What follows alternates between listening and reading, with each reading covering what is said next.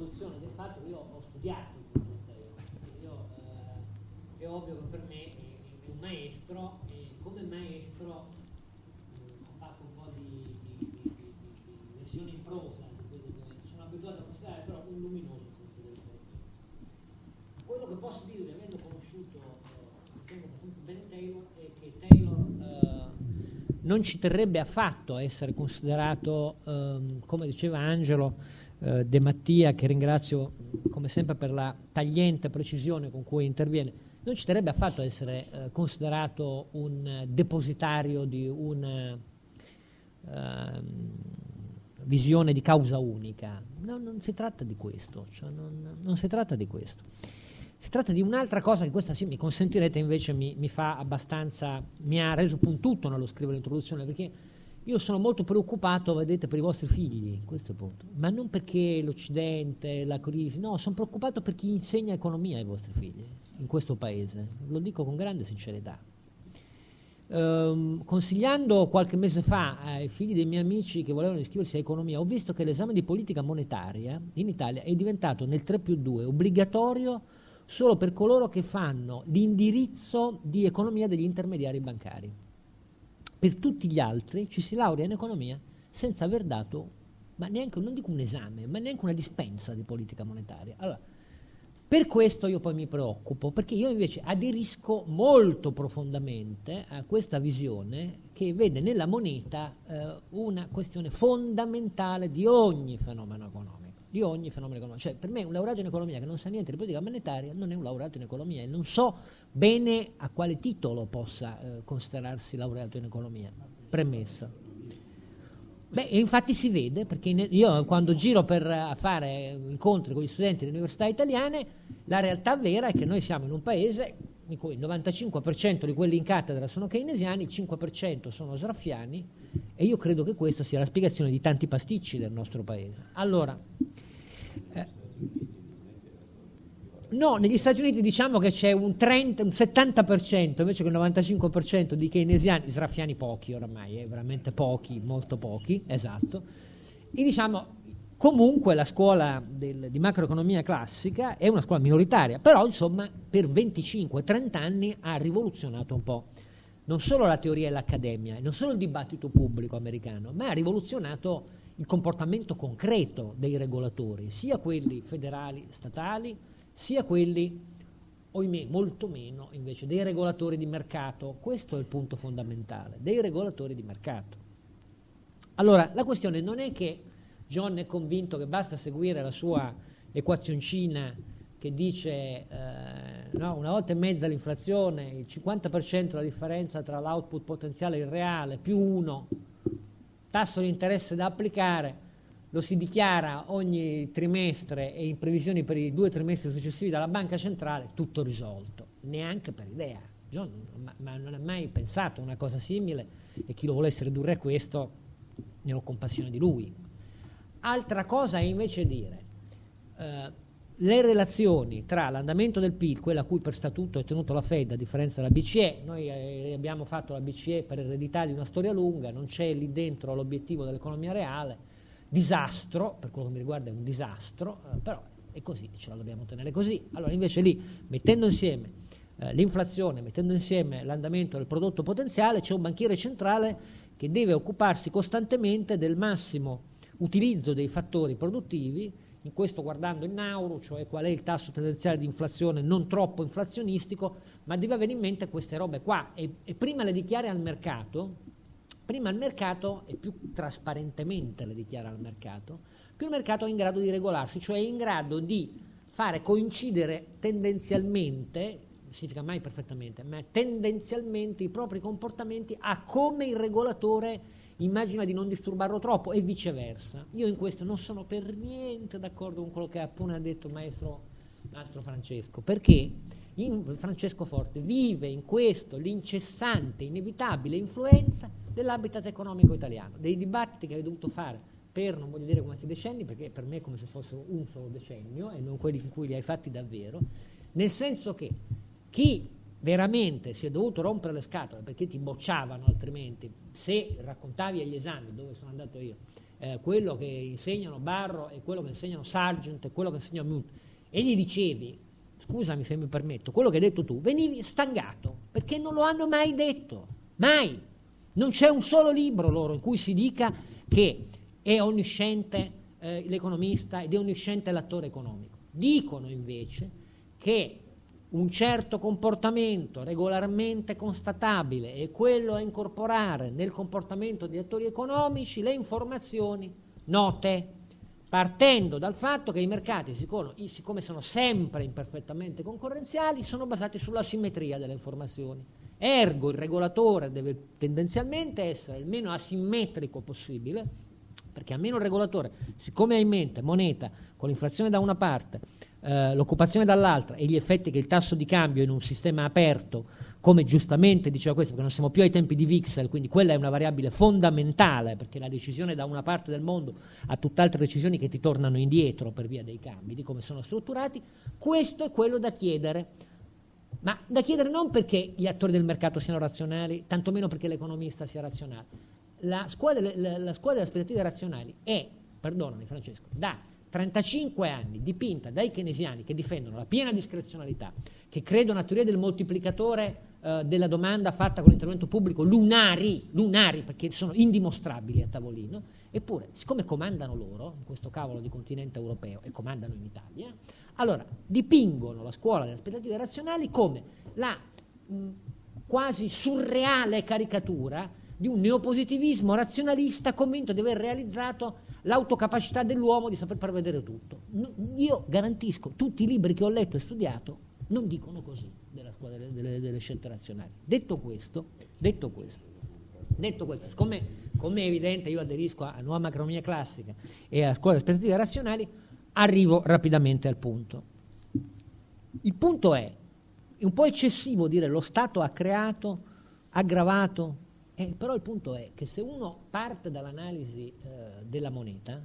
eh, ultima cosa, eh, John Taylor ripete sempre incessantemente, ci abbiamo messo 40 anni per metterci d'accordo tra keynesiani, anti-keynesiani, eccetera, su che cosa davvero era successo nel 29, perché ci hanno 40 anni, perché 40 anni dopo poi esce alla fine la storia della politica monetaria di Friedman e Schwartz, che alla fine raccoglie e fa convergere tutti nel dibattito accademico. No? Ah, dice, quindi partiamo dal presupposto che molto difficilmente sarò io, dice Taylor, a metterci meno. Quindi l'idea è che come tutte le crisi epocali ci vogliono decenni per arrivare poi a delle analisi davvero convergenti. Tardi e male, ma appunto perché si è imperfetti. Quindi Taylor non ha l'idea, basta applicare la cosa. Pa- parte finale perché altrimenti per chi non lo conosce pensate che sia matto. Ma andiamo al punto. Eh, se uno è convinto che eh, la predittività e il correlare l'inflazione e l'andamento dell'output potenziale e i cambi, sia una cosa di, di fronte alla quale il regolatore deve tendenzialmente essere più prudente che imprudente, più predittivo facilmente che imprevedibile, allora, e questa dice Angelo, è una storia controfattuale quella che ci fa Taylor, può essere che sia controfattuale, ma la differenza è che Taylor non lo dice adesso, l'ha sempre detto. E io infatti una delle cose che non sopporto nel dibattito del nostro paese e questa ritualità con cui Francesco troppe volte, troppe volte, troppe volte, anche chi queste cose le sa e le ha insegnate, continua sta stronzata del dire che gli economisti non hanno previsto un piffero. Lasciamo perdere quello che bisogna recitare in pubblico per politica. Questo non mi interessa, io faccio un altro mestiere. Non è vero.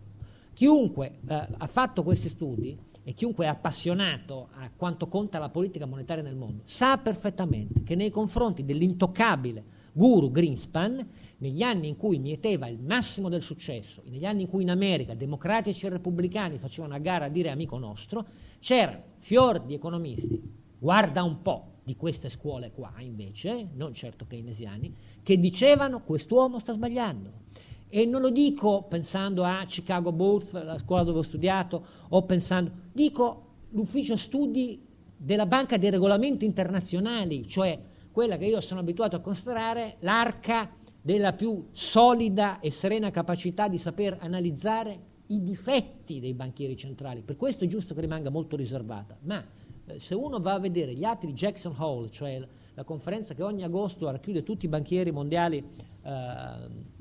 in quel meraviglioso resort, trova nel 2001, 2002, 2003 relazioni inascoltate, a cui nessuno applaudiva di fronte a Greenspan, in cui eh, il capo dell'ufficio studio della BRI diceva, signori, guardate, qua stiamo creando un enorme problema sul rischio di controparte. Tant'è che nel 2003, io lo cito nella mia introduzione,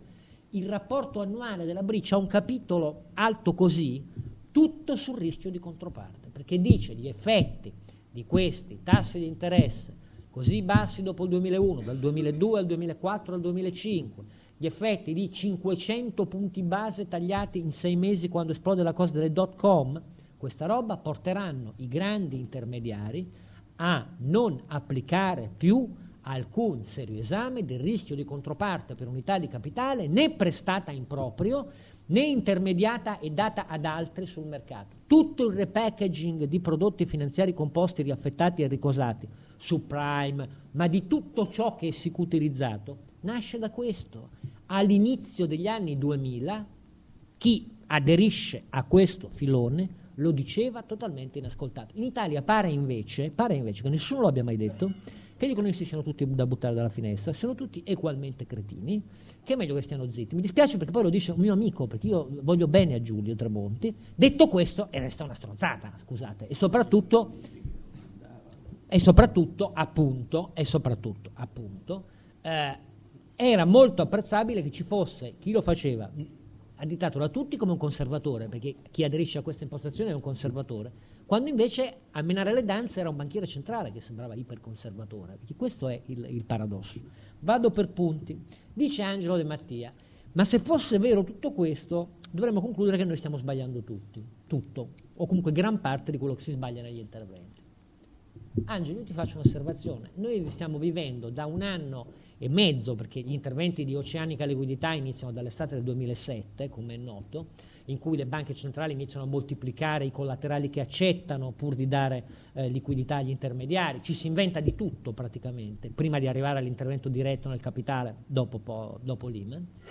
Eppure il moltiplicatore monetario, cioè ciò che davvero misura l'efficienza della liquidità e la sua velocità e capacità di tradursi in impieghi o depositi, il moltiplicatore monetario tanto nell'Eurozona quanto negli Stati Uniti è bassissimo, a livelli record, dopo un anno e mezzo è ancora inferiore a 0,40. 0,40! Quando qua eh, i keynesiani dicono che il moltiplicatore keynesiano è 1,5, 2, 3, 0,40. Il moltiplicatore monetario è bassissimo. Questo, questo ci dice, è un demoltiplicatore, questo ci dice che tutto ciò che è basato sull'oceanica liquidità effettivamente non sta funzionando, non sta funzionando neanche proporzionalmente rispetto all'obiettivo, il che non significa sbagliato, però ai miei occhi dà forza a John che dice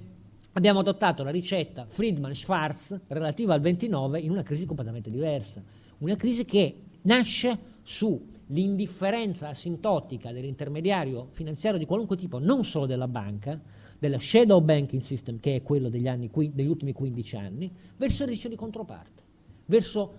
eh, la possibilità di mettere immateriale su un qualunque prodotto dematerializzato, attribuirgli un rating eh, che è indipendente da cosa c'è davvero e venderlo a qualcuno indipendentemente dalla solvibilità di chi glielo vende davvero. Quindi non è che Taylor è indifferente a tutto quello che eh, l'errore sui tassi di interesse bassi l'oceanica comportano nelle tecniche e neanche nelle risposte. Però certo c'è molto di sbagliato. Io capisco che non convenga dirlo a voce alta sui giornali perché bisogna dire che l'economia si deve riprendere, bisogna dire, abbiamo passato Francesco troppi mesi a dire che la crisi non c'era, punto numero uno, io su questo sono spietato, non me ne fotte niente dei direttori generalisti che queste cose non le capiscono e fanno fare i giornali perché bisogna dire la crisi non c'è perché comanda Berlusconi, sono cazzate, questa è la più grave crisi del secondo dopoguerra e ai lettori che magari non ne subiscono i morsi, perché chi lavora per il mercato interno non ha avuto meno 5, questo è ovvio, chi lavora nel settore pubblico eh, non ha avuto diminuzione del reddito disponibile, ma è proprio a loro che gli devi spiegare qual è la crisi, è proprio a loro che gli devi spiegare che c'è un 15-20% di piccola manifattura italiana che se non si riaggancia al commercio mondiale... Ecco, io non sopporto il fatto che il dibattito pubblico nel nostro paese queste cose tende a non dire, per convenienza, perché io non lo sopporto a dire la verità. Io penso che sia meglio ammettere che stiamo procedendo con molti errori sulla strada delle risposte eh, pubbliche, che non sono quelle naturalmente del nostro paese, per macro aree vado. Negli Stati Uniti, secondo me, si sono fatti errori gravissimi. Se io fossi un contribuente americano avrei partecipato al Tea Party sotto uh, Obama, ma non solo per la salute, che come avete visto si sta inabissando al congresso, ma perché sono convinto che il 75% dei, dei 780 miliardi, non del TARP, quelli per la finanza, ma per il sostegno all'economia reale, siano pork barrel, cioè sia roba che non c'entra niente col sostegno alla domanda e all'offerta, sono assunzioni pubbliche negli stati, sono tutta roba che non c'entra niente con la crisi. E quindi io sarei, starei protestando per questo, starei protestando, perché secondo me lì l'errore è di dire facciamo tutto l'immaginabile, poi ci penseremo tra 30 anni. Non è vero che non siamo in grado di capire gli errori, si possono capire meglio gli errori, si possono capire meglio. Um, Procedo ancora con altri tre flash e poi, e poi finisco. Uh, la parte che a me mh, colpisce di più è quando Taylor dice noi abbiamo attraversato grandi crisi trovando delle risposte però recentemente, perché lui dice abbiamo saputo trovare delle risposte e sono stati i 20 grandi anni di crisi del boom americano dopo la crisi degli anni 70, poi fa un passo in più, dice abbiamo saputo anche trovare una risposta abbastanza buona alle crisi terribili della seconda metà degli anni 90 che hanno colpito l'economia, la stabilità finanziaria, la solvibilità e le valute di molti paesi emergenti, sia nell'America Latina che in Asia, la Russia, eh, l'Indonesia e così via, e dice adesso ci aspetta questa terza grande sfida.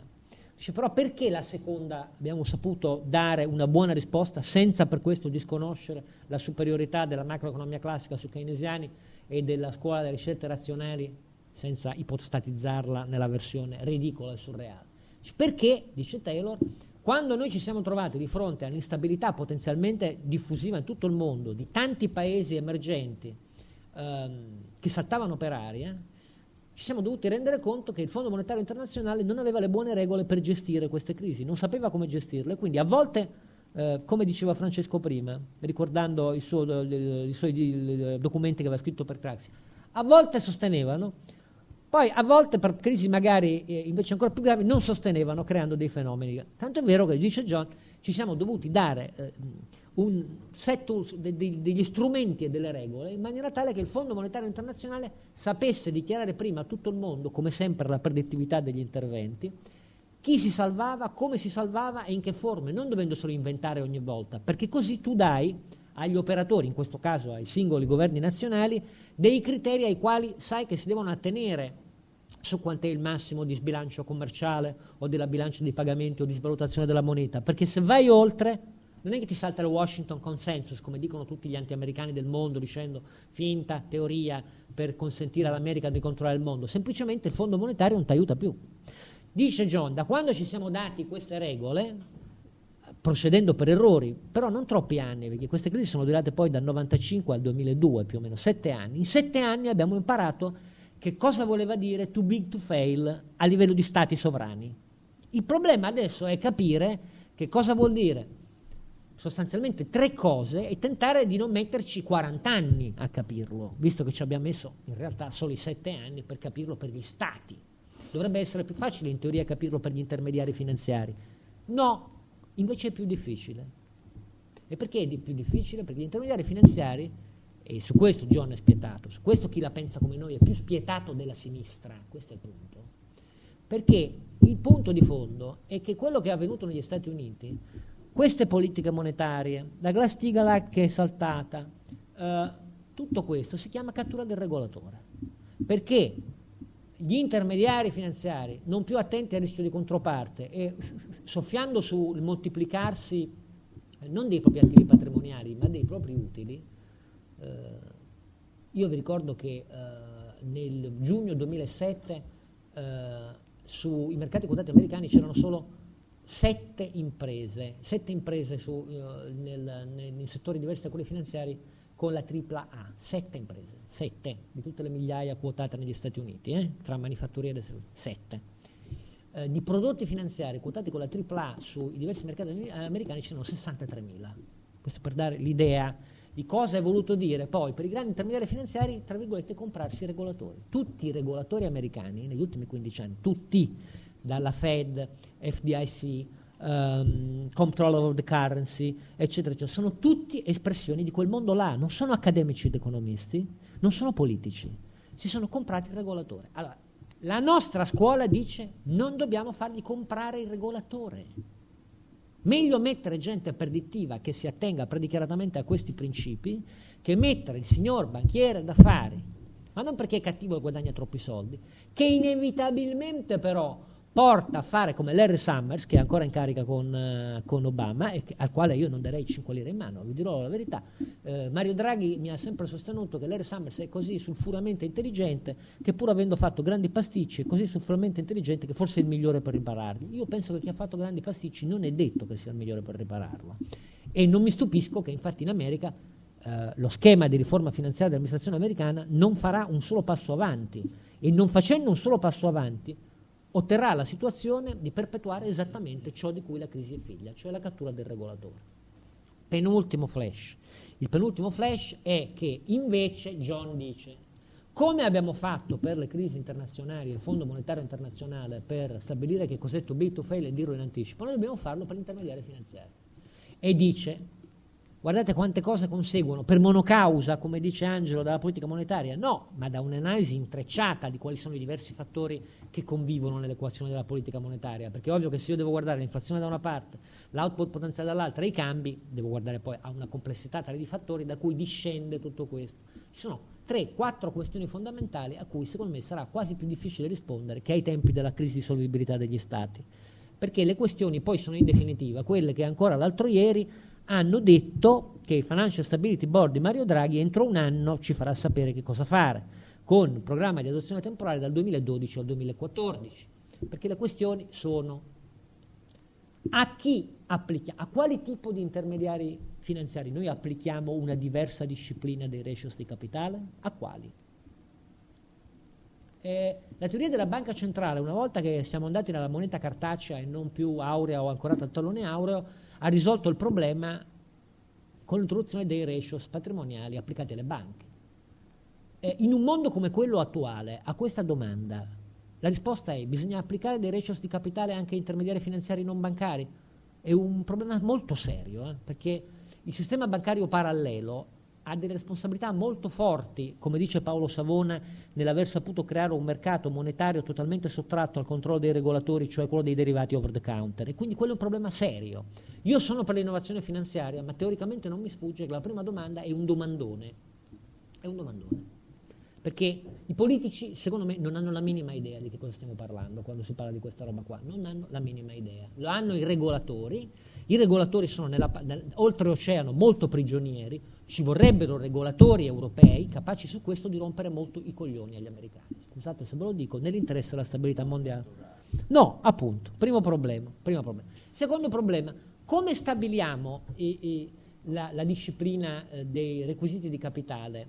Alternando come il, più capitale che tutti chiedono alle banche oggi ai cuscini invece di ammortizzatore quando le cose vanno male? Perché siccome sono due esigenze antitetiche, queste due, ed è ovvio che se io gli chiedo di alzare il capitale oggi, quelli mi diranno, come infatti dicono qua, eh, faccio ancora meno impieghi, come evidente. Tutta la sintesi della polemica in questi giorni del noi Tremonti Bond è su questa roba qua. Allora io gli devo dire, oggi devo dire non alzare i requisiti di capitale. Paradossalmente non è quello che stiamo dicendo alle banche, stiamo dicendo di alzarli, non avendo dato loro però dei cuscini di ammortizzatori quando le cose andavano male. Quindi come vedete questo è molto, non c'è dubbio, però quello che mi colpisce, che mi colpisce è che se uno va a vedere eh, quanti blog ci sono negli Stati Uniti o in Gran Bretagna, eh, persino in Francia, a dire la verità, animati da economisti, dai loro allievi, dai loro studenti, eh, da, in cui questi temi si dibattono tutti i giorni, poi io in Italia, io, io, sapete che io non vi saprei indicare un solo blog di livello di una grande università italiana, non ce n'è nemmeno uno, uno. Allora, io francamente di questo sono molto preoccupato e ripeto, sono preoccupato per i vostri figli perché o studiano su libri e con insegnanti diversi, io rispetto tutti, tutti i punti di vista, ma sapendo che ci sono scuole diverse, oppure saranno davvero convinti che questa è la crisi del mercato che è stato spacciato come razionale, da chi invece non ci è mai sognato di dire che era razionale, eh, che questa è la crisi dei banchieri cattivi perché guadagnano troppo, quando invece questa è la crisi dei regolatori che hanno messo d'accordo eh, chi li aveva eletti con i keynesiani, perché Greenspan e Ben Bernanke hanno passato alcuni anni a dire oramai siamo tutti keynesiani. io penso che ci sia una minoranza che dice meglio morti che keynesiani. Io sono di quella minoranza là. Grazie Oscar.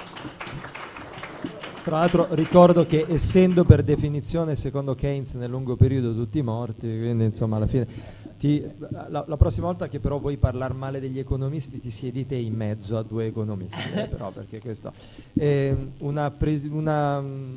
una, brevissima eh, annotazione su quello che diceva Oscar Giannino. Segnalo per chi fosse interessato un blog italiano che si chiama Usem Lab che è eh,